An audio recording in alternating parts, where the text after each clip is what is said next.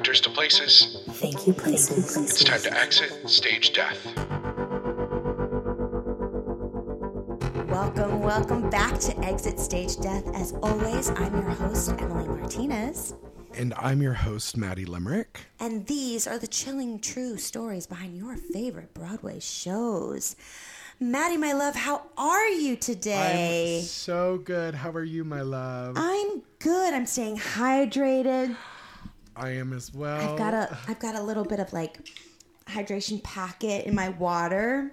My husband would be very, very happy to know that I'm drinking water, but I won't lie. Um, I just chugged like two gulpfuls of like iced coffee that are literally like in a container in my fridge, just to be like, okay, just give me a little pep in my step. Got a little bump. Got a little bump. Just get a little bump. And so, now, uh, yeah. Is, is it is it liquid I V in your water? Is that what you, you got? No. You know. A, a musical actually... theater actor's secret, liquid I V. If anyone listens to uh, Obsessed Disappeared, that's all they have been talking about recently is the liquid I V. I gotta say, they don't taste amazing, but I, mm-hmm. I use them so often because here's the thing. I just don't love the feeling of a lot of like water in my stomach when I'm like, mm-hmm. when I can hear it swish when I'm like running, I'm like, that's not a nice feeling. Nope. I'm like, mm-mm. So if I'm like, if I can just pretend, like manifest that it's more than one thing of water in my stomach, then I feel more hydrated. And T-Way, um, how are you doing? How's life for I'm- you? Well, you know what? We are out here live, laugh, loving. I am, I'm eat, pray, loving myself to, to, I don't know. We're surviving, which is good. We're about to hit the hottest part of summer in Orlando, and it is more than I can bear, but here we are. You Sweaty sisters unite. I mean, like, ch- chafing friends of all places. Oh, the, the, chafing friends of all genders and sizes. The, uh, the biker shorts are out. The chafe cream is empty and needs to be refilled. It is... The natural deodorants that we use are not yep. doing what the Lord asked them it's to true. do. It's sometimes I will deal with a little bit of aluminum in my pores if I know that I'm not going to smell sweaty. But I mean, the new it's bike wet. shorts. I oh, sorry, no, I was about go, to say I go. just I just ordered a bunch of the the Lizzo new like bodycon line. uh, it's which probably isn't going to be so new by the time this comes out. But I was like, I. Uh, the way our shorts fit at work, I was like, I'm always chub rubbing. And so I want to try some of their her cute little little pastel colors that go all the way up to big girl sizes. Oh, I have to check so, these out. Yes, you do. Oh, it's totally revolutionary what they're doing. It's so subversive. I'm obsessed. Uh, I love, I, ad- I adore Lizzo. All the rumors are true. She is an icon. Absolutely. Uh, I'm like an, absolutely. And a freaking athlete. The, what she's mm-hmm. able to do on a stage, I'm like, mm-hmm. I... I mean, we've had a couple episodes about cults, but I'm like, I will follow you, Lizzo. I will. Okay, so it's so funny. We were just watching, my housemates and I were watching her S N L episode earlier today. Yeah. And watching her and all, I gotta watch it. Uh, all her big girl dancers, because um, she just, uh, this, again, this will be a couple months old by the time this comes out. But um, yeah, it's like, so she's got like the biggest girl on stage with her, or the smallest girl on stage with her is probably a size sixteen. Yeah. So like, we love to see it. They're corseted. They're gorgeous. They're in her bodycon line, but like they're dancing so hard. And I was like, this is so important to see because we for years have had in musical theater, the lie told to us that we don't cast fat people because we're concerned for their health and their stamina. Bullshit. And it's like, and they're like, well, look, even what happens to the girls who play Tracy Turnblad, they lose so much weight. And I was like, yes, but even then Tra- Tracy is one of the most, di- if you have a good choreographer, it's one of the most difficult dance tracks in musical theater. Mm-hmm. So like, you can't tell me that a fat person or multiple fat people can't be in the ensemble turning it out, can't be in your romantic, gorgeous leads. Like, give it to um, me, give it to me, go, go, go. Like, by the time this comes out, we will have had the the run in London Open with a plus size black Elle Woods and box braids. Like, oh. That is the future of musical theater that I fucking want, with a non-binary Sabrina. Like, all of these, like... Mm, it's that's happening. The future we it's need happening. And like when you see and like those girls perform with her, they're used to doing a two and a half hour show, so like a two hour show, so don't tell me that you can't have fat people in your ensemble. Thank I God. Will die on this soapbox. You don't have Ugh. to die. You can thrive because that soapbox is full. I don't well, know if that made any sense, but uh, I am speaking, for it. Sp- and yeah. Speaking of soapboxes, mm. uh, the show that you're referencing today has quite a few of them. People on them, people using them, people should be using them. Mm-hmm. Very mm-hmm. nice. I was wondering. I was like, what how am nice, I gonna, how am I gonna what, segue? Uh, and uh, I. And Maddie, you just solved the problem for it's me. It's true. But w- what are we talking about today? People are like, uh, okay, are we talking about Newsies? What are we talking? What are we talking? No. What's got a soapbox? Is it Flora and the Red Menace? What are we talking about? Well, today, today we are talking about a musical. We're really talking about a part of a musical that is so minor, but it just goes to show that this musical holds so many stories and so much history and so much nuance that even like one of the smallest moments that is a comedic moment in the show and really like quite frivolous in in a way uh-huh. um holds so much weight to just like what um is is and was and still is pop culture and mm-hmm. and really like violence towards women and and just so much of that. Um today we are talking about, from Ragtime the Musical, The Girl on the Swing, Evelyn Nesbitt, the original It Girl. The Come people call it Ragtime. Ragtime. Ragtime. Just instant harmonies. Instant harmonies. Ragtime. Yes. So today we are talking about Evelyn Nesbitt. Um, Evelyn Nesbitt in the show, um, you know, as The Girl on the Swing. Wee! Also, dream role. I'm like, oh my God, cast me. Um, oh, it's such a great role. It's such a great role. It's so great. And then, but like, yet again, which I feel like we just find out if anybody just kind of researches kind of any story in history of like about a specific person, so much of the time you just find so much tragedy connected mm-hmm. to these to these humans, especially when it's like, like for a musical, if it's like, this is the comedic, this is the comedic relief. And then you're like, mm-hmm. her life was so sad. So it's, um, it's, it's, it's a wild story. So I'm excited.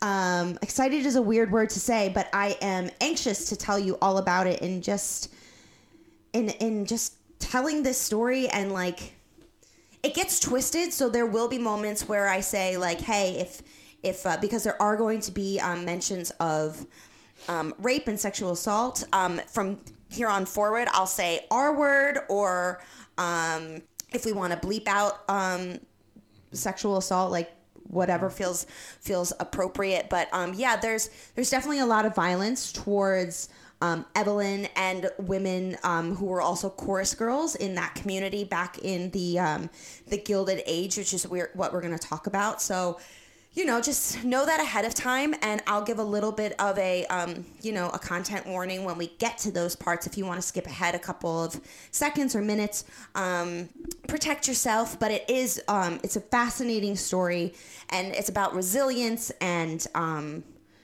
and celebrity and just like fuckery when it comes down to it. So where do we get, um, where do we see Evelyn now, or where, where did this story come, uh, come to be that's in the theatrical space? Well, Ragtime the Musical.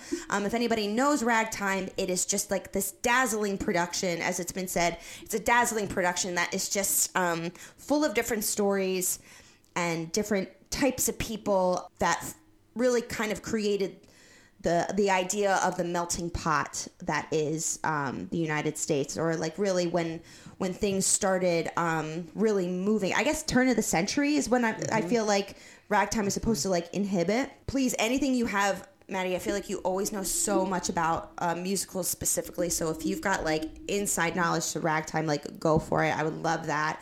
Um, but Ragtime the Musical uh, was written, the music was by Stephen Flaherty, lyrics by Lynn Ahrens, I think that's mm-hmm. what he said, um, book by Terrence McNally, first opened on Broadway on December twenty-sixth, nineteen ninety-seven, um, so right after Christmas, at the Ford Center in the Performing Arts. Um, it was directed by Frank Galati and choreographed by uh, Graciela Danielle. Um, the O G cast of stars included Brian Stokes Mitchell, which is like, oh my God, sing to me every single day. Mm-hmm. Um, Maren Maisel, uh, Maren Maisey, Peter Friedman, and Audra McDonald.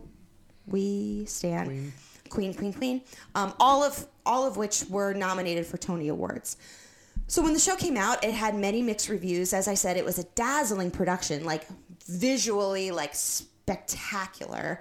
But it had a lot of issues with the script. Um, but despite these many mixed reviews, the show received many Tony Awards, uh, all of which um, included Audra, our girl. She won for Best Actress, as she should, as she always should, um, for Best Original Score, Best Book, Best Orchestrations.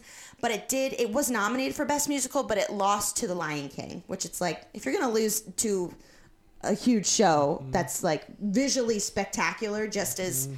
um, much, it's Lion King is, mm. is going to be the one you're, is going to beat you. Uh, it won multiple Drama Desk Awards. It won an Olivier Award. Was nominated again for multiple Tonys for its Broadway revival in two thousand nine. I have a personal connection to the devastation of when it closed in January, um, on January sixteenth, two thousand. Um, oh no, this, th- I think that's the original. So I remember, I remember the revival closing rather suddenly. I think there may have been a writer's strike. Yes. And is it, it, was it a writer's strike that made it, it just, close? It just wasn't doing well. It, mm. it was not. Um, it was not doing well. Uh, it was not as well received. It was in a not great theater, and yeah. I know they they had like two weeks notice. But I do believe it was during one of the Hollywood the television writer strikes. I do believe it was during yeah. the same time. But but it was yeah. It, they had like two weeks notice. It was not. What a bummer. Very well. Yeah. I remember like having. I think I got tickets for like Christmas. Like my mom was like surprise surprised me with tickets. I was so excited because I was in, I feel like I was in high school. What, two thousand nine? Yeah, I was in high school, and or I'd just gotten into college, and um, guess my age. And um, I, I feel like it was one of the first shows that I went, oh, a show can close like unbeknownst, like before its run. Like it kind of hit me like, oh my gosh, that can happen. And I was devastated because I just really want, like, I wanted to see Audra so badly. Uh, oh, and I'm realizing, I don't know if I have that right with the O G. I think that may have been, like, I'm not sure if that's the original, original cast or me, me getting, me getting facts wrong. So if I'm wrong about the O G cast, if, or if that was the revival cast, no, I'm not no, sure. No, that's the original cast. That was okay. the original cast. Yeah, yeah, yeah. I thought so. I was like, because wasn't, like, because Audra was in both of them. She was in the revival too, right? No, she wasn't. Christiane uh, Christiane Knoll was Mother. I forget oh, who played okay. Sarah in the revival. Oh, God, I forget who played Cole House. I know Savannah Weiss, who started in Rock of Ages, mm-hmm. uh, was Evelyn Nesbitt, because she left Rock of Ages for Ragtime, and we were all very excited for her. Not um, me having the wrong info. for, it's totally my- fine. Okay. But no, I mean, it's also because that original Ragtime ran like four years. Yeah. So they had, you know, twenty or thirty replacements for the big role. So it is yeah. there's bound to be errors. Uh, if anyone wants to come for you, I will fight them. I will. Maddie, fighting from... Meet fighting. me at the Broadway flea market and I will beat the crap out of you and then throw a playbill at you. Fighting for my honor, for my honor. Oh, my God.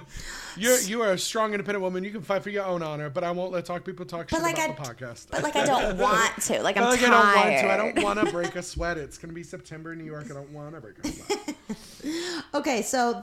The set of the, like, if you don't know Ragtime, so Ragtime is a musical that is set in the twentieth century, and it's about the people who inhabited uh, New York City and the surrounding areas, such as African Americans, upper uh, white upper middle class families, and Eastern European immigrants, which, um, and and how it all shaped uh, the pictures of pop culture and and um, the Industrial Revolution, just everything that was like happening around, which brought up social issues and racial issues and economic issues and all of the like. Like it just feels like it was it was um it was filled with like so much of honestly like what the world is now. It's just like no, we've got mm-hmm. shit to talk about, and I'm gonna get on my soapbox that is absolutely necessary, and we're going to talk this shit out, and and we're going to like we're going to create change. I feel like it's like the whole story is about like creating change and how there's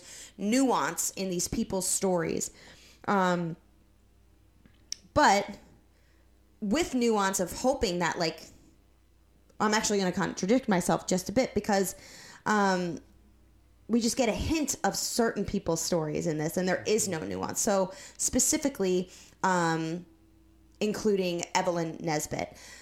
So she's just a small portion of the show. And we see in the song Crime of the Century, which it, I've said is um, a very comedic relief moment and just kind of like light and makes you go, ah, like, oh, this is like musical theater-y fun. But it glosses over just the horrible life that um, Evelyn lives through and that led up to this crime of the century. And in the grand scope of the musical, it's, like I said, just a lighter moment, and it just breaks up the story just a little bit so everybody just gets a breather. Mm. Um, we just get in. We just get a little hint into the story, um, but like as many musicals do, as we've talked about in our episodes before, it just glosses over the harsh realities of her story and the stories of women like her. Because if this happened to Evelyn, I'm sure she was not the only one. Oh no, absolutely not. Absolutely. So we're going to transport back to the Gilded Age. Ooh. The Gilded Age, a time where everything looked very shimmery and gorge, but it was just literally stanky and just downright rotten underneath. And I mean, like, that's basically what Mark Twain said about the whole thing. Maybe stanky is, like, not a direct quote, but, like, mm-hmm. just, like, everything that glitters was just rotten underneath. So during the late eighteen hundreds, the United States was just starting to get its shit together after the Civil War, mainly in, like, the filth department. Now, you might think that sex and body autonomy is still a very taboo subject to talk about, but in these, like, blazingly conservative times, it was even worse. Like, n- like nobody was talking about it, but it was still everywhere. Like, uh, people didn't know how to talk about sex. They, they, uh, but, like, it was just, it was so palpable. Like, it was just everywhere. So much so that it was, like, on the streets, like like in Vegas. You know when, you like, you walk by Vegas and, and people are, like, trying to get your attention by, like, slapping their hand or something, or, like, flicking, or they make noises so that you look down and then you're like, ooh, those are boobies, or ooh, that's a, that is a, that is a penis. Like, like it's, like, that is just, like, like on, on like, the uh, pornography that's just, like, in front of you. And you're like, I was not, I did not consent to that. Um, it was very much like that. Um In, in pamphlets, in like in pictures that were just on the streets. I was just like, what, what was it drawn? Like, what was it? Like, I, I was just like, ph- photography costs so much money. Like, what what were they just like littering the streets with? But citizens and and even the government got involved, and they were like, we have to like clean up these streets because it's like it's it this is too much. Like, we're not talking about sex, but like we're seeing it everywhere, and that's enough. So in um, eighteen seventy-three, the government stepped in and passed what's called the Comstock Act, um, which meant to stop the delivery of obscene material through the mail. No more up, like people would literally open up a letter and just see like, like a grandma would just open up a letter and be like, those are boobs. Like it would just be like obscene material, or at least obscene to what they would consider obscene, was just sent out like randomly in the mail.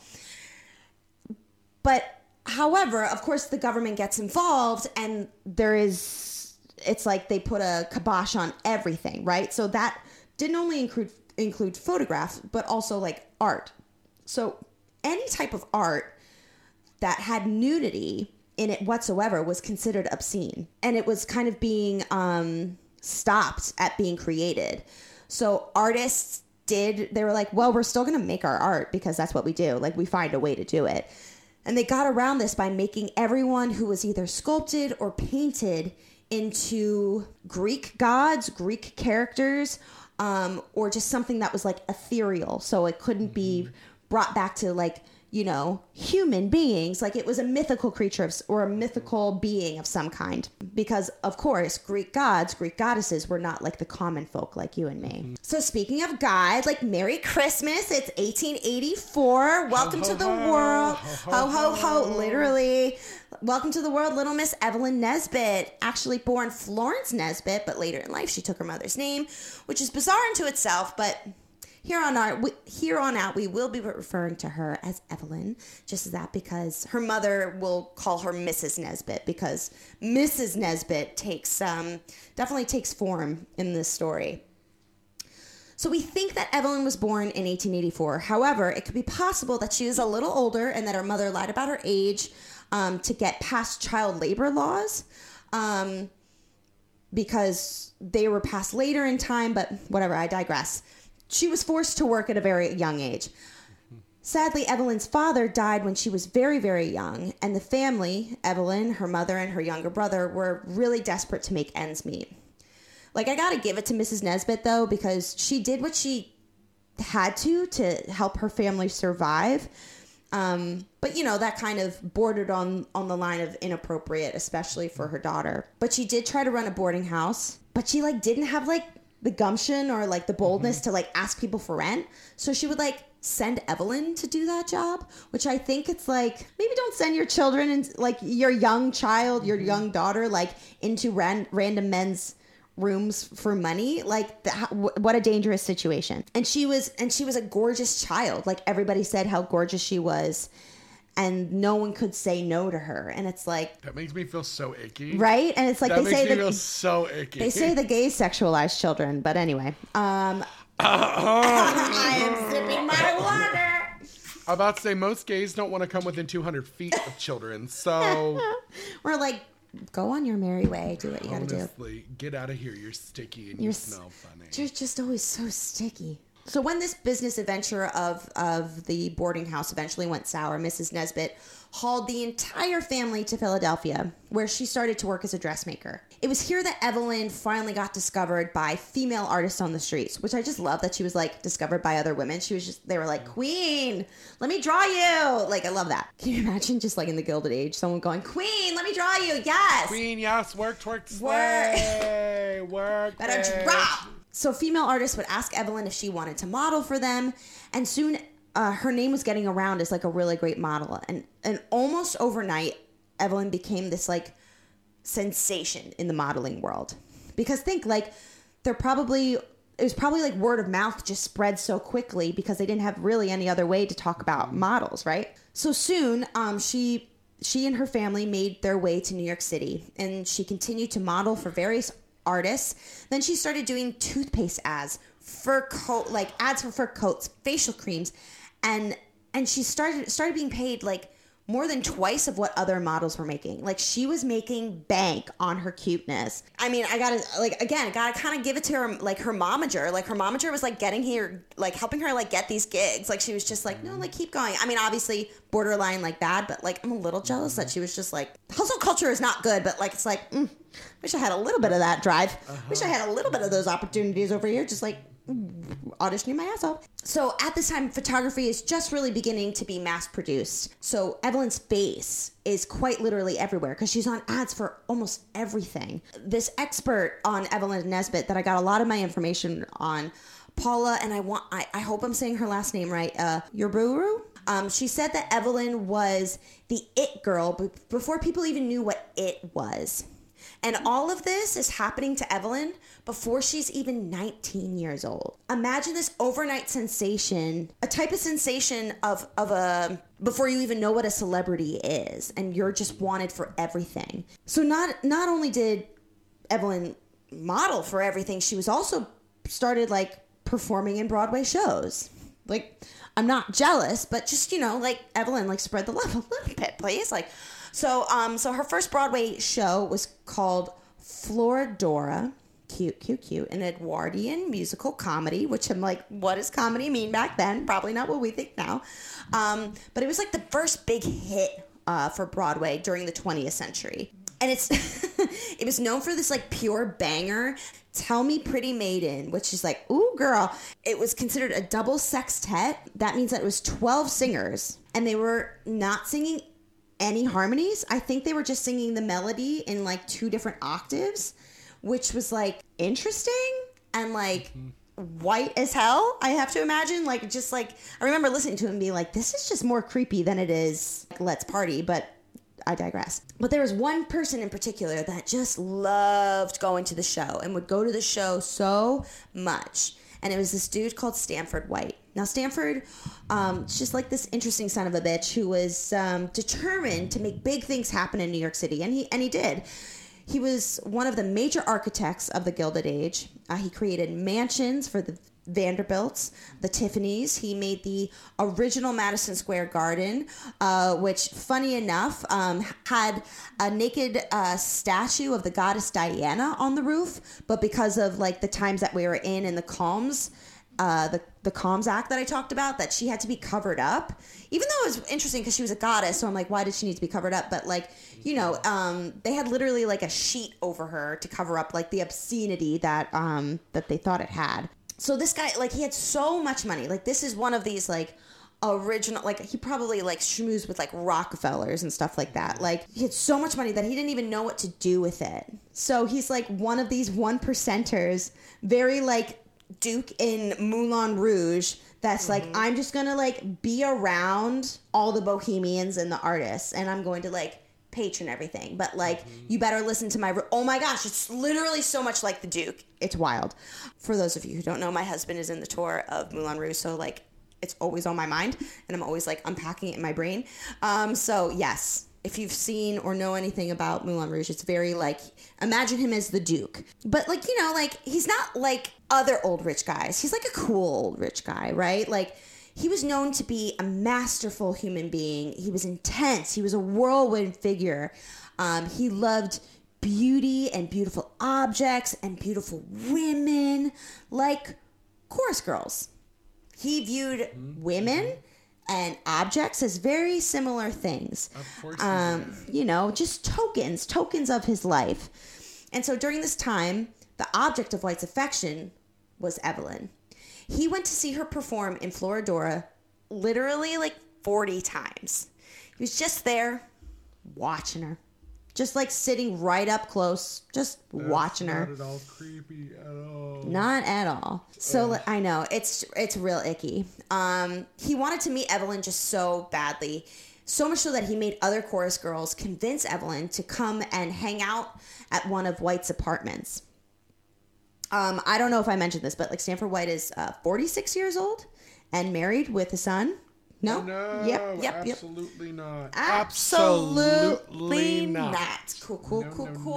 No. Remember, Evelyn is like sixteen years old. I love this though, because like sixteen-year-old Evelyn was just like, he's kind of old, and that's kind of mm-hmm. nasty. But like free food, maybe I'll get some free food. Um, so one of the chorus girls, chorus girl friends of Evelyn, brings her to one of Whit's um. places called, and it's nasty even to say it, his snuggeries, quote unquote, which is the name of his apartments. Um, so that were like up in the basically midtown, like on the on twenty-fourth street. Uh, it was literally just like a sex den. Um, and what makes me very upset is it was located over the old like F A O Schwartz store. And I, I it just makes me feel like I need to have like a hot shower, because I'm just like, that is so predatory. And what's really sad is that like when Evelyn first visited this fucking snuggery, she saw the toy store and she just like, she wanted to go in there instead because she's a child. Like she was like, oh, I kind of want to go into the toy store instead. But like her friend, it's not her friend's fault, but like she was convinced because of the money and and um, what Stanford White could probably do for her career to go to this place. And, like, she just, she didn't have a childhood. She never got to have, like, that innocence of life because she was working and working in all respects um, since she was so young. She was, she was into White. She thought he was interesting, but she knew he was too old for her. She thought he was very nice, but, like, too wrinkly. It's not her thing. Poor girl didn't really have a father figure, so it's like, what a confusing time. White didn't view that as being disinterested. It, it, it, he viewed it as um, a game to win, an exploit to get. And um, he decided, you know what? I'm going to like show her all the things that are in my space. Now, we're going to start getting into territory of like uncomfortable, gross stuff that White did. So if you feel like you need to jump ahead, know that that's a lot of her story, though. That's a lot of Evelyn's story. So just know that going into these next couple parts. But yeah, so White decided, I want to take her into this really cool room that I have. And in this room, which is covered in red velvet, is a swing that's affixed to like the ceiling. So we've got this this completely red velvet room, a swing, and like a a parasol, like a Chinese parasol that's like hanging from the ceiling. And he's encouraging her like, oh, go get the parasol. So the idea is that she would get on the swing and swing up to the parasol to try to grab it as it was the game. But it was just a ruse so that he could um, look under people's skirts that were on the swing. Fucking disgusting. I've got two words for you, Maddie. Absolutely not. Thank you. Red flags. Also, also, red flags. Red, red flags. flags. Red flags. Like red, red velvet, red flags, red everything. But she's a child, so she doesn't know that his intentions are truly disgusting. She thinks this is fun. She doesn't get to have fun. She's always working. So Evelyn had a great time, despite how she knew he was this old guy, and and she started to spend more and more time with him. Um, so White became her specialized, like, patron, um, a kind of Gilded Age sugar daddy. Uh, White thought that Evelyn was perfect. She was perfect aside from everything was perfect to him except for her teeth. And that will become important later. He had her get them fixed, which I didn't know was a thing back then, that you could, like, get your, your teeth really fixed. Um, so he got her teeth fixed. He paid for her apartment. Um, he paid for her mother, for her brother to go to school, gave them gifts, and basically got Evelyn in with more and more famous artists. Not the hacks that she was working with before that she found on her own, um, but like he introduced her to the good bohemians, right? The ones that were going to like make her infamous. And he was really, he was beloved by bohemians. And I mean, kind of, if unless you were um, being groomed by him, like how could you not love this guy that's giving your theater all this money and um, and giving you food and giving you drinks? Like I- I'm sorry, like I'm going to say it. If you give artists like food and drink, we are like, where am I going? Like we're probably gonna love you. Yeah, we're probably gonna, we're love, probably you. gonna love you. That's the sad part. But he did that so he could get her to work with almost any artist in town. One of them being Charles Dana Gibson, who was an American illustrator who created an, the iconic image with Evelyn as the center of it, the Gibson Girl. Mm-hmm. The most iconic image of the Gilded Age. Now, who is the Gibson Girl? I'm sure that there are college degrees around the Gibson Girl because it's just so interesting and, and there's so much to it. So this is probably a very um, surface level description of it. However, the Gibson Girl was the new American girl of the time. She was seductive without being sexualized. She looked like she was an heiress. She was always healthy. Um, she was in with the newest trends, but she was also independent. She didn't need men, but she was also held up to the impossible standard of what women are still expected to be today. Clean in the streets, freak in the sheets, virginity while having an edge. I'm not like other girls. Like, I'm the ideal image of the new woman. But this is all from the male gaze. It's not from the woman herself being of like, course. being of like, course. oh, of I'm course. all these things, which you can be, do it all. But like, this is specifically like, this is exactly what men, and I think men still, uh, cishet men especially, like, want their women to be. Here's a, I feel like this, this is kind of like a, a better quote uh, that um, explains the Gibson Girl. She was a member of the upper middle class society, always perfectly dressed in the latest fashionable attire, appropriate for the place and the time of day. The Gibson Girl was also one of the new, more athletic-shaped women who could be found cycling through Central Park, often exercised, and was emancipated to the extent that she could enter the workplace. Not stay there, but enter it. But in addition to the Gibson Girl's refined beauty in spirit, she was calm, independent, confident, and sought out personal fulfillment. Self-care, anyone?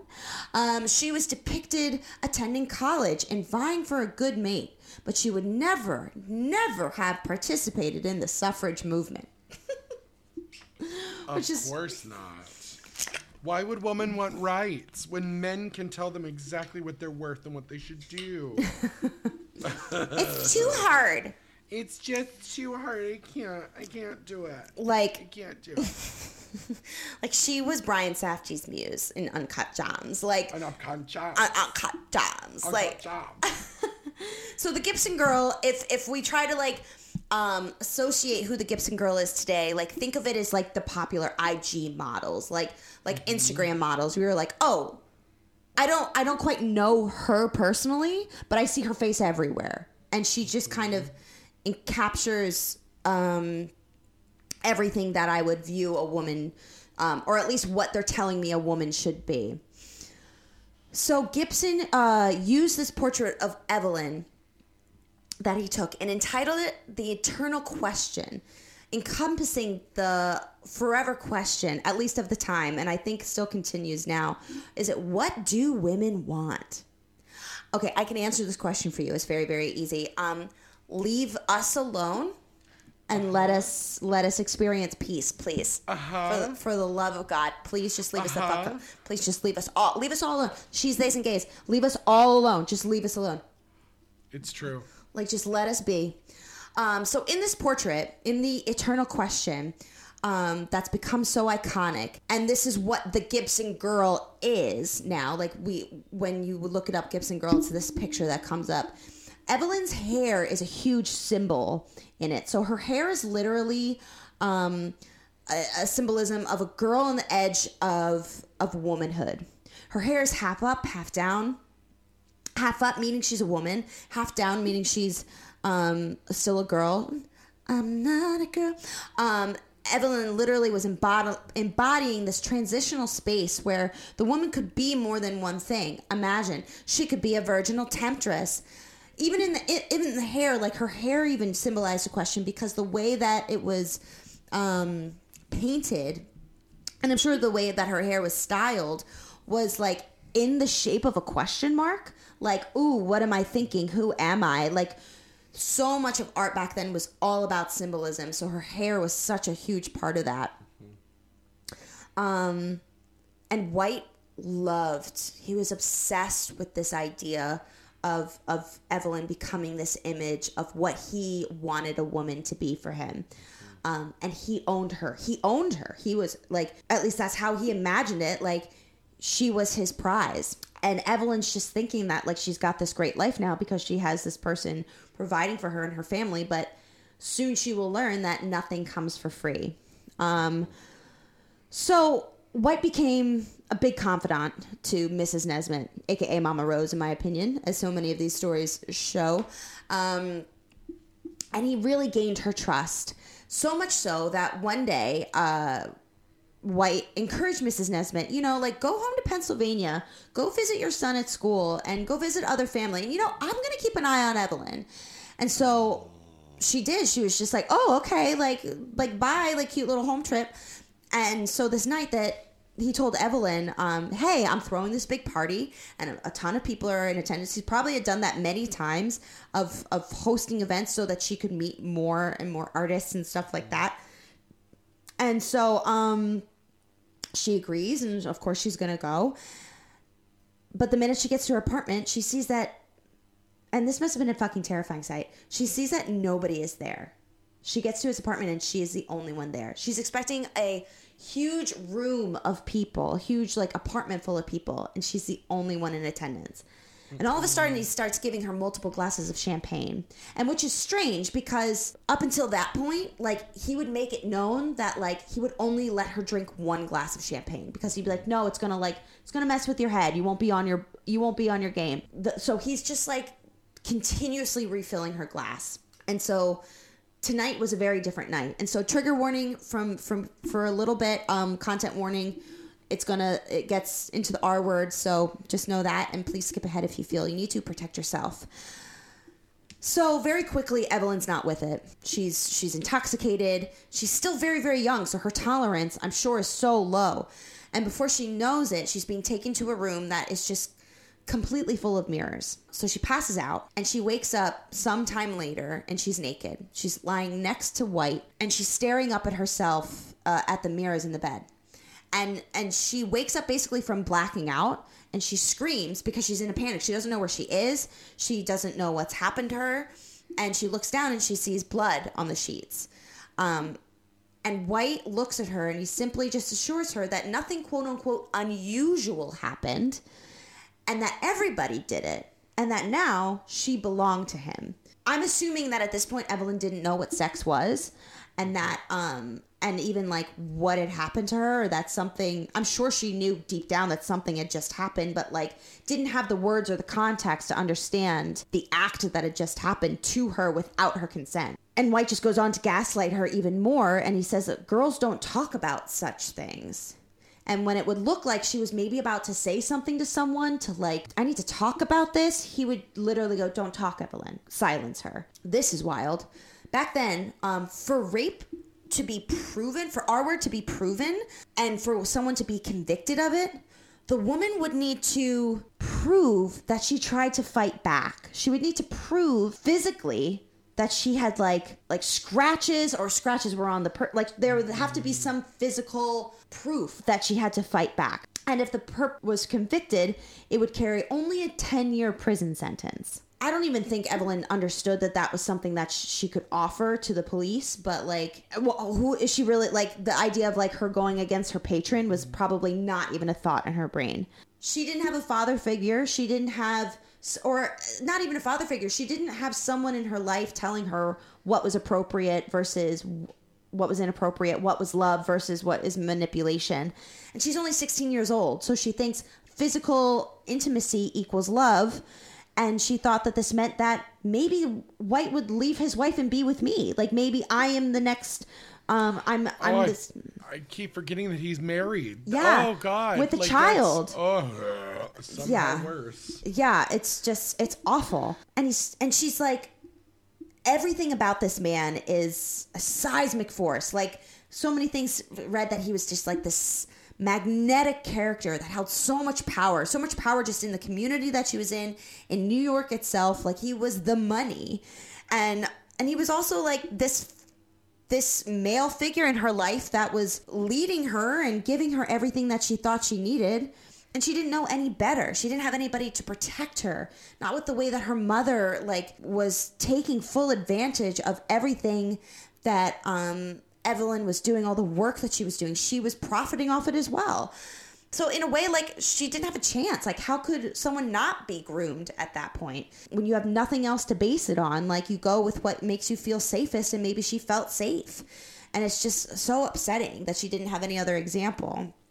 Um, and and how do, how do you turn down the glamorous gifts upon gifts and and and and and acts of like what seemed like love to her? He would sprinkle, it's so gross. He would sprinkle rose petals, or he would have rose petals sprinkled with like confectionery sugar that would um, give off this like impression of snow. Like they, she even called him Stanford Claus, like Santa Claus. That's disgusting. That's so, so gross. gross. That's so gross. He would he would like pinch her shoulders and go, I'm looking for your wings. Like, wretch. Disgusting. It was just like, and so like he was able to just hold on to power for, and and and remember, like she's in this transitional stage of this, of, oh my gosh, what did I, uh, the Gibson Girl, like, she's literally in that space right now in her life. Like she's woman, she is a woman because she could, she was probably going through her menstrual cycle in her time then, so she could bear children, but she still had, she was still a child. So like, oh, Maddie's face is like so disgusted. I know, it's awful. Um, I'm so sorry to know that it, it, this is not the worst of it. She continues in this messed up relationship, but is also still continuing in her career as well because, you know, modern woman.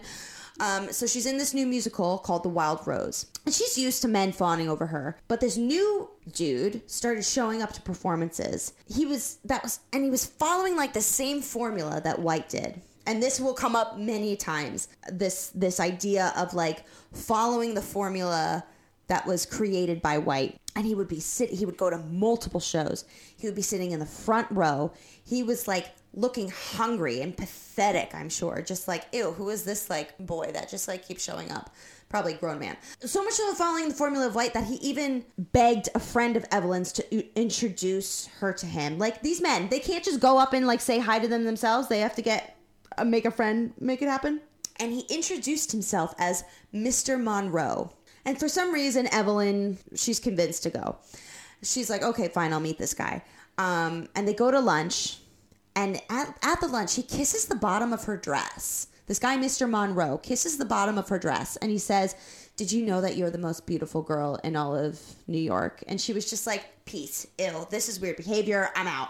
Um, but also she's like, of course I am. Like, I'm I'm the Gibson girl. But later we we learn that his his name was not Mister Monroe. That was like, that was a, a secret identity, which is like red flag. If someone has a secret identity the moment they meet you, absolutely yes, red flag. Absolutely um, not. So he reveals his, I don't know how the reveal was, but like in a very dramatic way, um, at his next encounter with her, he reveals that he is Harry Thaw. Um, eccentric millionaire. You know that part of the song? Um, so yeah, I feel like every time I say Harry Thaw, I have to say eccentric millionaire. But who is this Harry Thaw? Eccentric millionaire.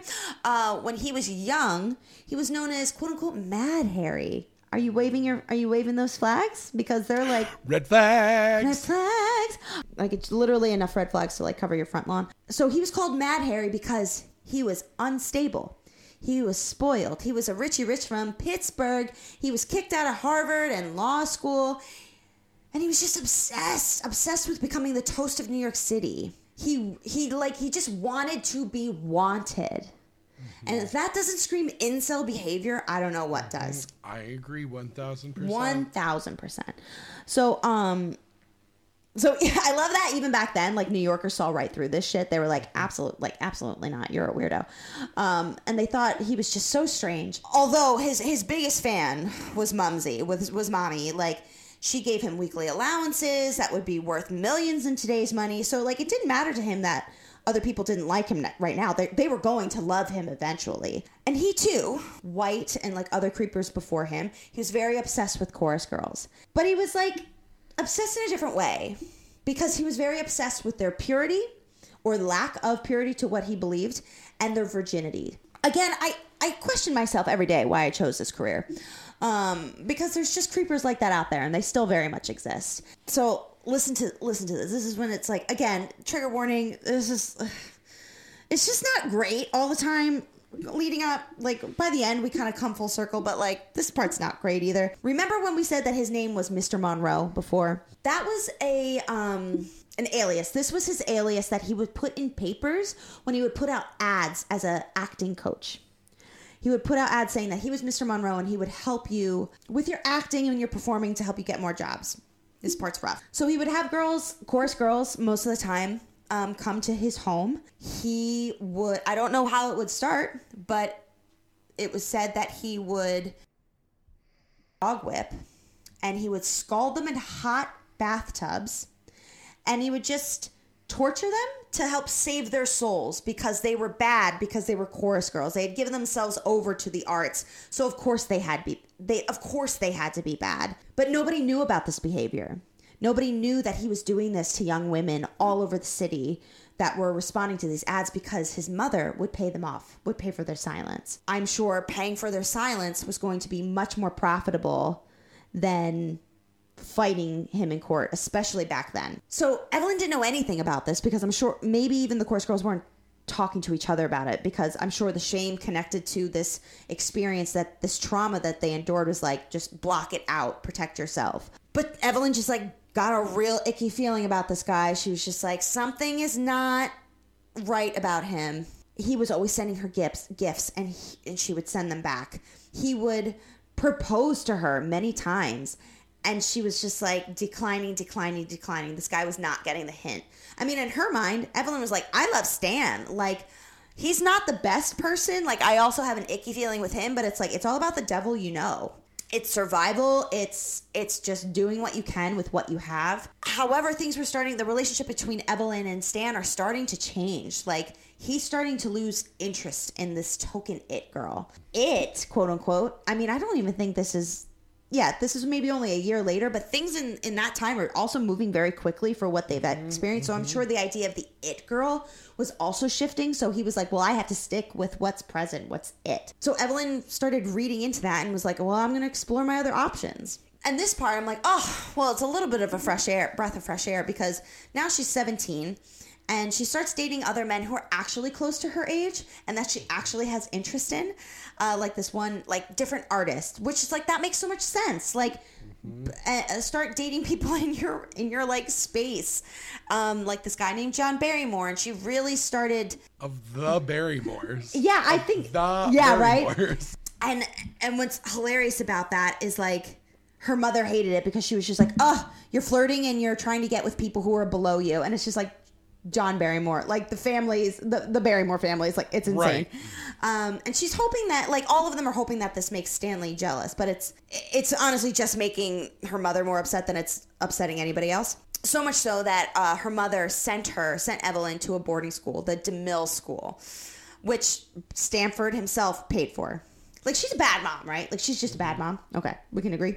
So while at school, um, Evelyn needed an emergency appendectomy. Although it's been speculated that like Evelyn was pregnant and they said it was an appendectomy, but it was really about um, ridding her of her pregnancy. And so, um, and you know, they didn't want to connect shame to her probably anymore that she had.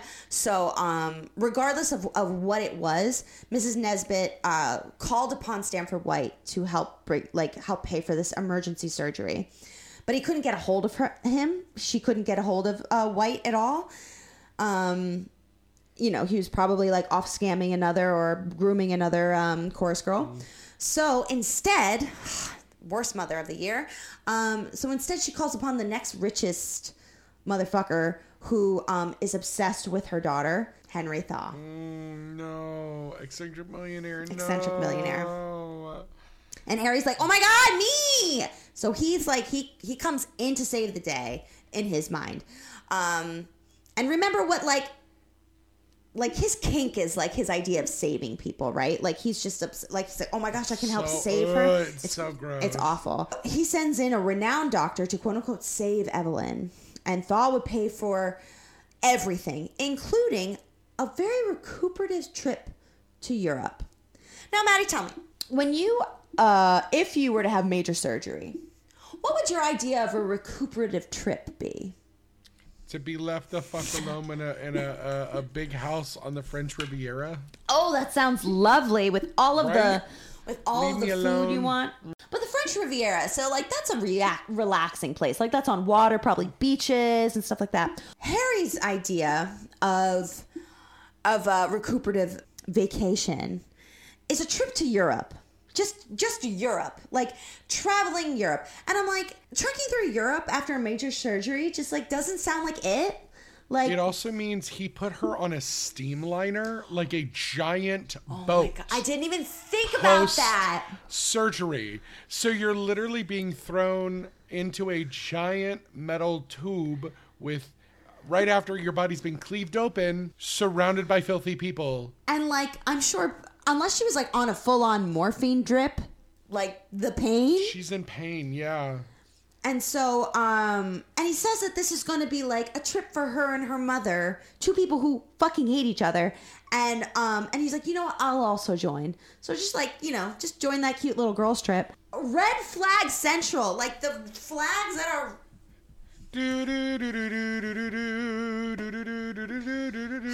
Nope. I'm not. I can't. No. It's all uh, absolutely uh, not. Absolutely not. So during this trip, mm. Evelyn is just every day she's getting more and more pissed at her mom because her mom is spending all of Evelyn's money on clothes for herself. And so basically Evelyn was just like, get the fuck off the trip. You're leaving. You're not being here anymore. And so she leaves. And so Evelyn and Thaw are all alone now in Paris. She's seventeen years old. I don't know how old he is. I'm sure he's in his thirties. So one night, I, I'm sure that they were drinking. He asks he asks um, Evelyn if like she'll talk about White to him because he's like obsessed with White. Like, oh my God, you're obsessed with White. And you know, Evelyn kind of pulls back and she's just like, I don't want to talk about it. And he just know, he just feels like there's something he she wants to say. And so he's like, tell me what you, tell me what he did to you. Like, tell me what you, he did to you, which is very like, mm. what are your intentions? And when we know what groomer's it, asking you to talk about your other groomer. Yeah. I can't. And so I don't know where she was in her headspace, but she tells him all about the mirrors. She tells him all about that event. And she probably thinks that she's telling a confidant, like mm-hmm. trusting this person. Or maybe she was just tired of holding in the secret and she wanted it out just to finally say it out loud. And and he was like moved to tears and hysterics that um, White would um, assault her. In in a different scenario, like maybe this would be sweet, mm-hmm. but like his intentions are clearly about manipulating her. And lest mm-hmm. we forget the torture that he put upon other actresses of the time. So yep. it's just almost like... Almost forgot about it. Right? Al- almost, almost forgot almost. about it. Almost. Yes, rehabilitation happens for people, but like people like this just don't change. Like I just don't think that... This nope. is just like, nope. this is nope. in nope. them. So then if you can imagine, Thaw starts acting even more weird. He would take Evelyn to all these places in Europe. Remember the recuperative trip. He would take Evelyn to all these places in places in Europe that um, virgins were murdered. For example, when they visited where Joan of Arc was uh, became a martyr, there's a guest book. Why is there a guest book where Joan of Arc was killed? But I digress. He he wrote in the guest book, she, as in Joan of Arc, she would not have been a virgin if Stanford White was around. Now, I know that this is an audio medium, but Maddie is, along with me, are just blinking very slowly. I, I uh, why are why are men cis men the worst? Why are you so obsessed with this man? And arguably, probably talking about it so much that it makes Evelyn feel like shit. Yes, so much uh, so. I hope she kills this man because I want to kill this man. I wish. Okay. Uh. But again, Evelyn's seventeen. Attention is attention, and she's.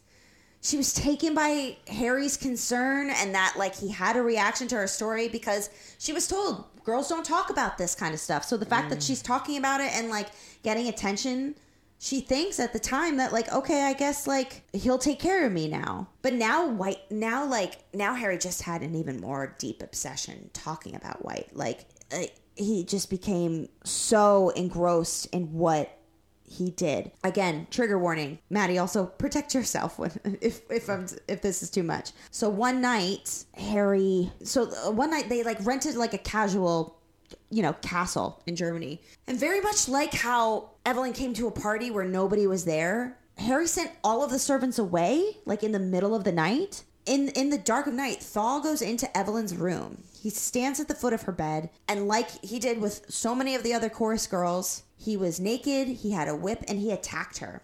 And he told her it was for her penance, for her forgiveness for what had happened to her with White. And then he proceeded to R-word her. Like, what the, what the fuck? And then the next day, they wake up and go to breakfast, and he pretends that it didn't even happen. Just completely ghostlights the entire event of attacking her in the middle of the night. Like, and probably worse than he had attacked so many of the other girls. And, like, I can't even imagine what was going through Evelyn's mind because, like, not, not only is she trying to, like, heal from her... her appendectomy or whatever it may have been, if it was allegedly something else. Now she's healing from literal attacks, like bruises and like being attacked the night before. And the doctor who like has been coming, like a doctor that's like been coming in to like check out on her, on her like state and stuff like that is just completely like ignoring the fact that she's like gotten the shit beaten out of her. And, and everybody's just ignoring, like not like this didn't happen. Nothing happened to this girl. And so she was so trapped. She's trapped. She's in a completely different country. She's all by herself with him. He has all the money. He has all the power. Like, how is she supposed to get out of this situation? So she had to stay and she had to endure it because she didn't know anything else to do. And eventually, I don't know how, but God sent like this fucking angel of a woman. This, this woman in Paris just sees, like, I guess interacts with her. And they find out that she is um, a friend of Stanford White. At least he was good for something. And, um... she goes, she's like, you're coming home to New York with my, me. You're not staying with, with this eccentric millionaire anymore. You're coming home with me. Just like women getting the job done, as always. Like, we have no choice but to get all the jobs done. So, so we're back in New York. Her mother isn't speaking to her. White is distracted by other things. And like, she's gone through all these horrific traumatic events just within the past year, probably just in the past couple months. And now on top of it all, she feels like she's past her prime. at age seventeen because, right? Thank you. Things are moving so fast. She's just like, well, I've missed my, my time is done. And Harry, oh, Harry, Harry, Harry. Harry's just not getting the plot, right? He He's sending her flowers. He's sending her letters proclaiming his love, apologizing for how he behaved, and and said, if only, if only they could marry, things would change and he would get better. He wouldn't do those things anymore. And and for two years, he wore her down with this type of manipulation and stalking until she agreed to marry him. Because, like, she was just like, well, what other choices do I fucking have? I live for the drama of this moment because on her wedding day, and I don't know what, like, custom of the time was, what women would wear, and I, so I'm choosing to believe this was a very dramatic act. Um, but the bitch wore black to her own wedding. Yes. Like, she's just like, this is my funeral, honey. Like, I, whatever. Everything's done. I'm over it. He said, let's get married and I'll be better. Well, of course that didn't work because that never... Of course not. Of course not. Of course not. Of course um, not. So night after night, he would literally go into her room and ask, oh, like literally, like every single night, he would make her relive the trauma of what Stanford White did to her. He would say, tell me what Stanford White did to her, or tell me what Stanford White did to you. And he would make her relive it every night. He wanted to own her. He wanted to own her experience. He wanted to own not only her body, but also like the trauma that went along with it. And and in his weird, sick way, he wanted to heal her with his own trauma that he would put upon it. But it was like all about the, it wasn't even really about his obsession with her, more about his obsession with White. Twisted how how obsessed he was with White. He would even start like hoping he would see White everywhere he would go. So he was like, carrying a gum gun with him and like having White followed. I'm like, I'm sure this guy was already packing, but like he's carrying a gun and probably making it visible. Like, I'm carrying a gun so that if I see White, and White is like, not, he's not dumb. Like he, he's got eyes everywhere all over the city. So he started catching on, and, um, and they're both collecting like incriminating evidence about each other. But it got to a point where they're like, so that if anything happened, like they could incriminate each other in any type of crime. Mm-hmm. However, they got to a standoff because they both realized that they they both had information on the other, that they had both raped the same woman who was and still is a minor. So if one person's crime got out, then likely the others would too. And that they would both potentially, even though I'm sure that they could both pay it off and like wouldn't have had to do it anyway, like there was still that idea of the smudged name, like and, and the idea of a ten-year jail sentence for this. Especially for someone like Evelyn, who was so popular and in the in the public eye. Harry's trying everything he can do to smudge White's name, um, and to keep people, um, to keep his power, um, and to keep building his power and to keep people away from White. And so it wasn't even about the virginity of young girls anymore, because it never is. It's never about the purity. It never was. It's about power. It's about status. It's about being the best uh, New York City had to offer. But as I said before, New Yorkers are like, we're not having it. Even then, they thought, still thought he was a big old weirdo, and nobody wanted them in in in uh, their club. So Jokes he wanted, on them. Yeah. They, they, nope, sorry, kids. Nope. Yeah, and so like he just wanted to destroy the person that he felt was responsible for for, for like not allowing him into like the big boys club. Like, he's just giving me, like, syndrome energy. Like he's just like giving me like energy of like, you can't sit with us. Like, pathetic. Mm-hmm. Just like when they say like that, like women can't hold their shit together in emotions. Like I, can't, this is like this is such childish behavior. Like dangerous, dangerous child. Like just the fact that he married Evelyn just to get closer to and get back at White. It was just like like a petty little bitch. Like oh oh okay. So remember when I said that White um paid to get Evelyn's teeth fixed? Of course. Harry didn't want anything that Evelyn had gotten from or had fixed from White to um, be a part of her anymore. So he literally made her go to the dentist and fuck up her teeth. No! I've literally, like, I can see where you're going for this, and I, no.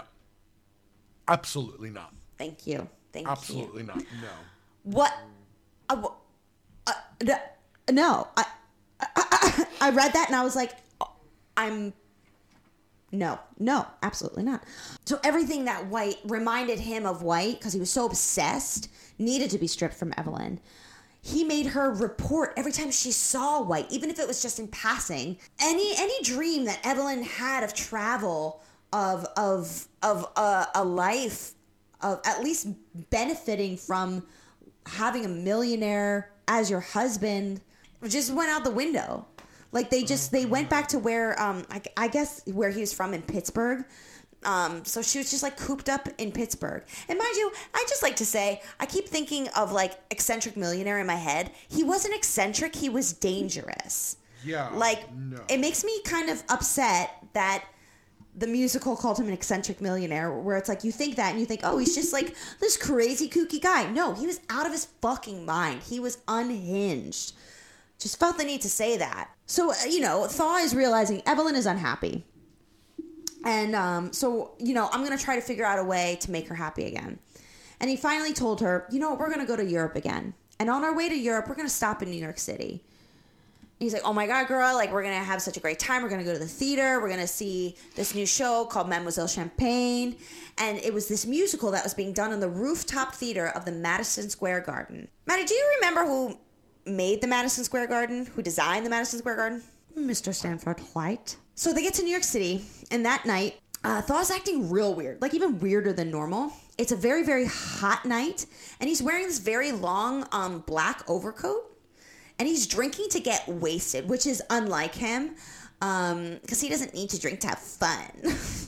Fucking hate this guy. Um, so White walks into this restaurant that we're in, and he's with his uh, he's with his son, but Harry didn't realize this because he was like so drunk.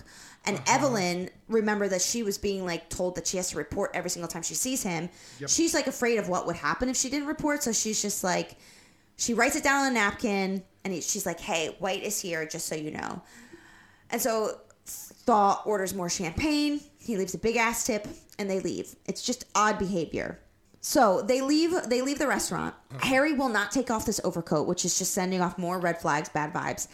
And they get to the and uh, they get to the theater. They settle into their seats for the show, and they're excited. And Evelyn is just like excited to be there. Like she's back in her city. She's back watching a show. She's probably feeling sad that this isn't her life anymore. But like she's also like excited to be back in it, just to experience uh-huh. it. She was the star of New York City, and now she's the wife of this like weirdo who's sweating in this giant black coat right next to her. Like it's just. A couple of years and my life is completely turned around uh, in such strange thing. ways. And so uh, White finally arrives to the theater and everyone applauds him. Um, like he's like Regina George. They're like, oh my God, it's Stanford White. It's just theater. Like, oh my God. So he goes to the front um, front row to, to get in his seat because he wants a nice spot to sit and like, you know, watch the chorus girls and find his new prize. Because he's still trash. Like, we're not on either of these men's side. They're both trash. And Evelyn's just like, she's got bad vibes. She was like, I want to get the fuck out of here. And she's begging to leave. So the group that they're with, they get up and they start to go to the elevator. And Evelyn realizes, like, Harry's not with them. So she turns back and she sees that Thaw is walking towards White. And he gets one hundred feet within White's uh, space, space. And he shoots White point blank with three bullets. And he hits him in the teeth, the left eye, and the shoulder.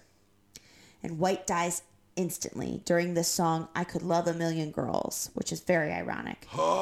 and, he mur- is... and he murders him in front of, uh, White. Uh, Thaw murders White in front of nine hundred plus people. And, and of course, like, I feel like we're going to talk about this when we eventually talk about, like, the assassination of Lincoln and stuff like that. Like, like back then, people just, like, didn't get the plot of, like... of when actual things were happening. And I think it sometimes happens now too. If something big happens in a theater and you just kind of aren't as aware of your surroundings, like you think, is this part of the show? And that's what people thought. People thought that this was like part of it. But, and also like Harry's being very dramatic about it. Harry says, I did it because he ruined my wife. And he screams that. And, and all of a sudden, like people started understanding, ah, this is real. Get him out of here. So Thaw's taken away, and he's got his fucking smile on his face, and he's saying, I saved you. I saved the young women of New York City. Literally both both of these motherfuckers could have died. I don't even care. But um, because of this drama, because of this, like, event that happened, the show Mademoiselle Champagne became a hit.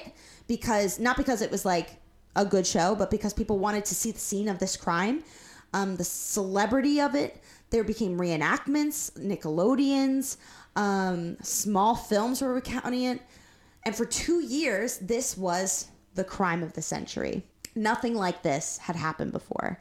So we get to trial because obviously there is no disputing that Thaw did this because it's like nine hundred plus people were in attendance. His mother would not allow Thaw to take the insanity plea, which is what he was going to do. She was like, uh-uh-uh. She would rather him like go to jail than admit that there was um, a mental illness or in, in their family, which apparently mm-hmm. there were there was much mental instability in their family that was just continuously like paid off. Uh-huh. Well, this is when we're starting to see the beginning of the eugenics movement really take its toll. Mm-hmm. I mean, because then, I mean, and it would like really manifest towards like time of Charles Lindbergh. Yep. But like, this is when people who were seen as lesser or other, as quote unquote mentally unstable, mm-hmm. women were being uh, like sterilized against their own. their own will, like they would just be doing medical procedures. People with no true medical science were deeming who was worthy and who was not. Mm. So like, yeah, just not a good time. Not a, not a good time to be alive. Like flames, flames, flames. At, at the flames side of my face. The side of my face. He, he I, even... I, I hate her. Just, I hate her so, so much. That's how I feel about these men. I hate them so Oh, God, much. I want them to burn. Like, I'm just sitting here going, thank God one of them died. So, rather than admitting to, um, you know, a commoner's insanity of, of um, that was really seen as, like, low class and, like, you know, only certain people are insane. There was a very specific type of insanity that was used to um, prove that men became insane to protect the honor of their wives. A bit of a, um, like a glorified, like, oh, you're allowed to, this is a crime of passion because you're trying to save your, your wife's purity or, or what happened to her. And this has a name. Mm-hmm. This is called Dementia Americana. And I feel like the idea of this, and I feel like this could also go along with like using the plea of insanity to justify um, maybe not even like the purity of like a physical like person's uh, p- mm-hmm. like existence, but also something like, I don't know, the American government. It reminds me very much like January sixth, oh, mm-hmm, mm-hmm, twenty mm-hmm, you know, I'm like, it's giving me like twenty twenty-one vibes of like, uh-huh. hmm. Uh-huh. The day that will not be named. Um, but this is nineteen oh seven. There's just like, how do you fight? How does a woman fight against this? But again, for the trial, because Evelyn was the beautiful woman, uh, she was the face of the trial. Uh, so it kind of re, re rekindled her celebrity. But also, she was she didn't want to be a witness. Um, they made uh, his Thaw's mother and Thaw made her testify. They basically were just like, if you don't testify, Harry will die in the electric chair. And and and Evelyn would lose everything. The part of me's like, let him fry. I mean, oh, well, so sad. So true. Like, oh, darn, I can't think of a single thing that happened that night. I just, oh, no, I can't possibly. It must have been all the happened. drinking. I just don't oh, remember. I'm just such a loose floozy. Ooh. I just can't remember anything. Uh, Your Honor, Your Honor, I, I I don't remember, Your Honor. I'm just but a mere frail, dumb woman. I, my hair is in the shape of a question mark. I, I, I don't know. I don't remember anything, Your Honor. I don't recall. Eventually, again, they wore her down because that is the art that they are so good at in that family. And she testifies for days. Oh, she is no. made to go through excruciating detail about her um, her assault from White. The the assault that drove Thaw crazy to the point that he had to murder White at any chance he could get. And the prosecution was like excited. And this is fucked up too. The prosecution was literally excited to tear into her and to tear her apart and cross-examine her. And they literally said that they ripped her limb from limb and just to see what remains of this woman and her like broken state. Like, what the fuck is wrong with, what is wrong with everyone? More men, more men, more men. ruining everything. Mm. So the prosecution destroys her character. They go into, um, they tear her apart from her modeling career, for the naked pictures, how she rode on a velvet swing, and why she accepted so much money from these groomers in her life. Oh, I don't know. Asswipe, like, because she was forced by her mother and didn't know any better and didn't have anyone looking out for her well-being, so she did we what she thought she a, had to do to survive, allegedly. Like, it's almost like we don't have a class system in America or something. Mm-hmm. Or something. So the newspapers were covering all of this. It was so salacious. So much so that, like, President Roosevelt was just like, can y'all calm down with this Jerry Springer-ass shit? Because people are trying to get their work done.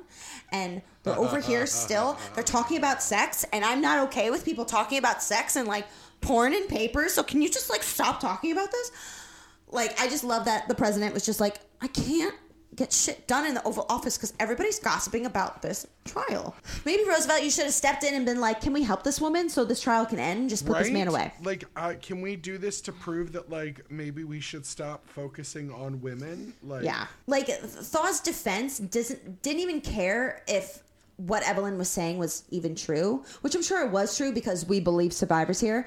But absolutely, um, we stand with survivors. Absolutely, we do here. But just because of the fact that she told it to Harry, um, is what made him go mad. Um, but let's be real, like, she didn't tell it to Harry like because she wanted to. She was literally forced to tell Harry every single night, and they called it a, a brainstorm what he experienced, which. Uh, It's still a little confusing to me, but like this, I think this idea of the brainstorm was kind of like this idea of like a blackout. Everything just got so whipped up in his quote, you know, allegedly got so mm-hmm. whipped up in his brain about all of um, the assaults and the amount of times that he would hear uh, or make Evelyn tell him what happened made him go insane. And alienists, I don't know if you've ever heard of alienists, but they're like, they were like the mm-hmm. early profilers and psychologists yep. of the time. Um, they studied Harry and they determined that he was sane before and directly after the event of killing White. So that just added to this defense of the brainstorm. Honestly, the brainstorm reminds me of like in Florida, you've probably, I'm not sure if you would have experienced it, definitely not in Florida, but it's kind of like a squall. Like that's how it reminds me of it. It's like, a squall is when, and I get alerts on my phone when we're going to get them, where it's like uh-huh. this really in, intense, like whiting out any type of like visual, like visual, like area of when like a snowstorm comes in, like yep. really, really quick. And it's huge. And then it's over and there's no visibility and you can't see in front of you. That's what I envision of them like explaining what a brainstorm is. But that's like your sanity. And so like right before it happens, you're fine. Then this blacked out moment where you couldn't see anything. You couldn't see straight because everything was white hot rage. And then um, and then it's like settled and you're like, oh, my God, what happened? Um, and they were just like, that's what happened to him. That's why he killed. When they came back with a verdict, it was a hung jury and the D A vowed to have a second trial because they were like, we're gonna figure this out and and we're gonna come back and we're gonna we're gonna prosecute him and it's gonna go our way. And so there was a year between both of these trials. The fact that it happened within a year is actually like pretty uh yeah as far as like pretty justice quick and jury go. Yeah, absolutely.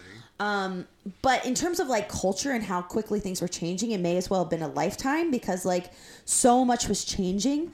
Like suddenly the modern world didn't fall, like I think even like the old Victorian ways were starting to shift even more, and like the modern world not seeing it like they did, like they were like, oh, we're seeing right through this bullshit and like the morality of what the defense was saying, that like it was this brainstorm. They're like, no, we don't accept that defense anymore. Like I guess that's, that was their way of like defending women, so I guess you hand it to them for like the time, but still not great, but they're trying. Like, not at all, really. But I guess for the time, maybe it was, like, a little bit of an advancement.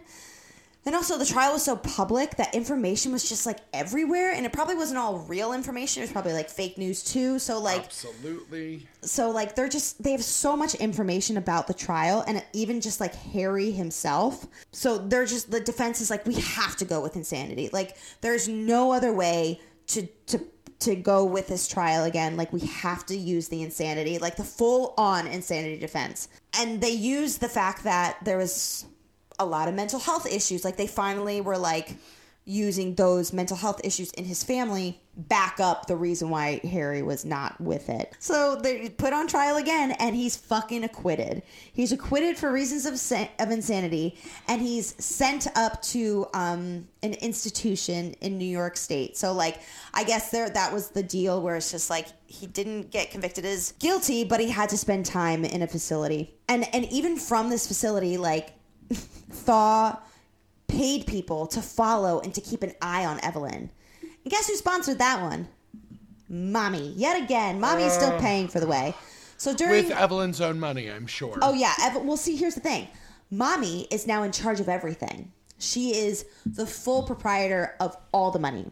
So in this time where, where Thaw is in this institution, Evelyn uh, gets pregnant. And she insists it, it was from a conjugal visit. But the family doesn't believe her. Um, I'm sure it was from a conjugal visit, um, and she has a son, and his name is his name was Russell William Thaw. And Thaw just like full on denies it ever happening, and and since uh, Mommy Thaw had all of the money and hated Evelyn, like she just always hated Evelyn. She always thought that Harry had married beneath him. Um, she didn't hate the fact that he was a fucking psychopath, but you know she hated Evelyn, and so she was just like, I'm I'm not paying you. Like, I'm not giving you money. I'm not supporting you anymore, because they think that this is like a bastard child. And I don't even know if that's like the correct term, but like out of wedlock, like this is not, they don't think that this is Thaw's baby. And so Evelyn is just struggling. She can barely pay for her rent. Tried to like, she just always tried. She tried to be this devoted wife, but she was just so fucking sick of it. She was just like, I can't, I can't do this anymore. So when, um, I love this part. So when Harry yet again is, is needing her, um, to say that he was now sane, uh, for his hearings, for his, like, to, to be able to like get out of these asylum, this asylum that he was in, she's flat out, is just like, mm, nah, he's like too dangerous. I don't think you should let him go. I don't think he's changed. Uh, he's not a good guy. and, and so finally after that, after that, Harry files for divorce, and she's just like, I'd rather be fucking penniless and free than being with you. And the saddest part is that, like she said, the tragedy of the event of the crime of the century is not that Stanford White died. It's that I lived. My God, this poor woman. Oh, God. We are, w- we are, we are rounding near the end, folks. I promise. Oh, God, that poor woman. I know. But, um... so leading from this time, like, she wasn't thriving. She was surviving, but she wasn't thriving. Um, and she's trying to support her child. She becomes an addict of morphine, of alcohol. How do you not? After all that trauma, mm-hmm. She tries to commit suicide in nineteen twenty-six by drinking disinfectant um, after she was fired, ironically enough, from the Moulin Rouge Cafe um, in New York City.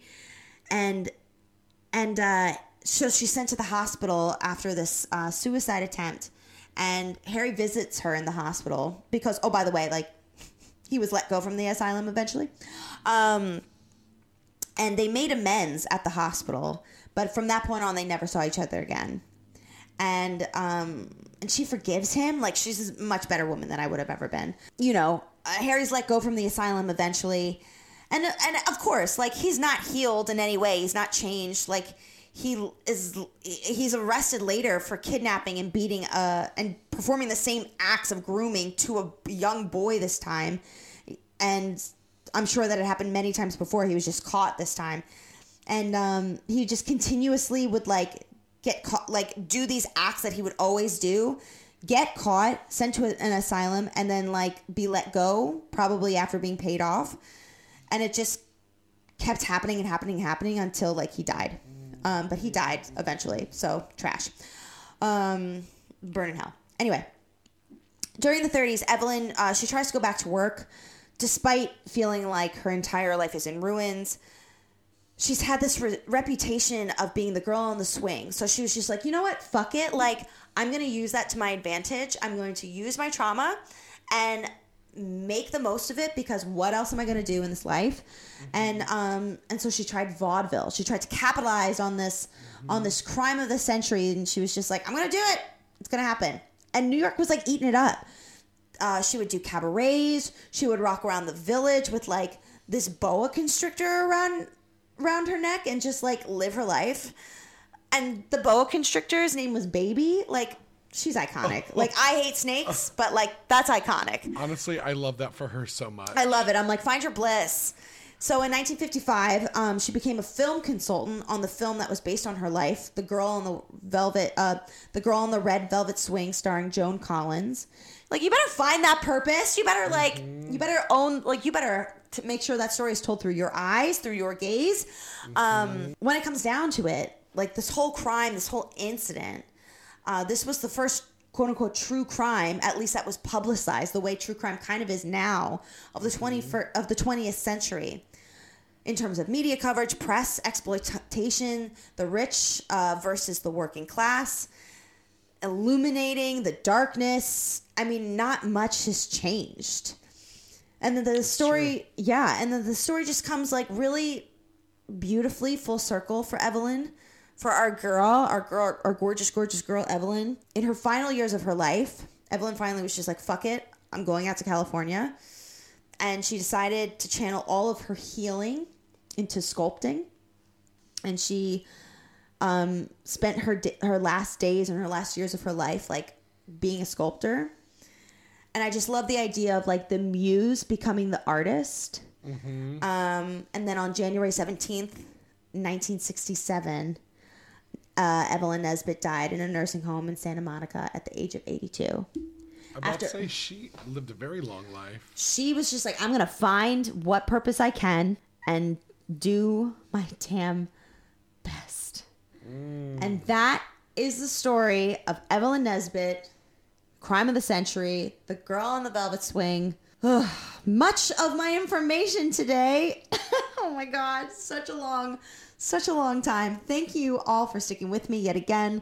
So much of my information today came from... Um, different episodes um, of different podcasts. My Favorite Murder, episode one thirty-six, The Uninhibited Criminal, episode ninety-one, The It Girl, and episode ninety-two, Dementia Americana, which features much information from Paula Arubu's book, American Eve, information from Wikipedia, this is criminal dot com, and other places. And I will list all of that in our description. And that is the story of Evelyn Nesbitt, everyone. That is so good. You did such a good job, Em. Oh, you thank you, my job. love. That was so wonderful. Though I, I just, I bet Georgia is at home shrieking that someone used her for, for oh, yeah. a reference. She's like, people, we don't, I mean, they're well-researched and they give tell themselves that they're not, but they are very, they have yeah. researchers. They got, we're, we're not there, but I love that. That was so good. And it's so interesting that like, now people really go, Ahrens and Flaherty, you'll have some questionable content at this point.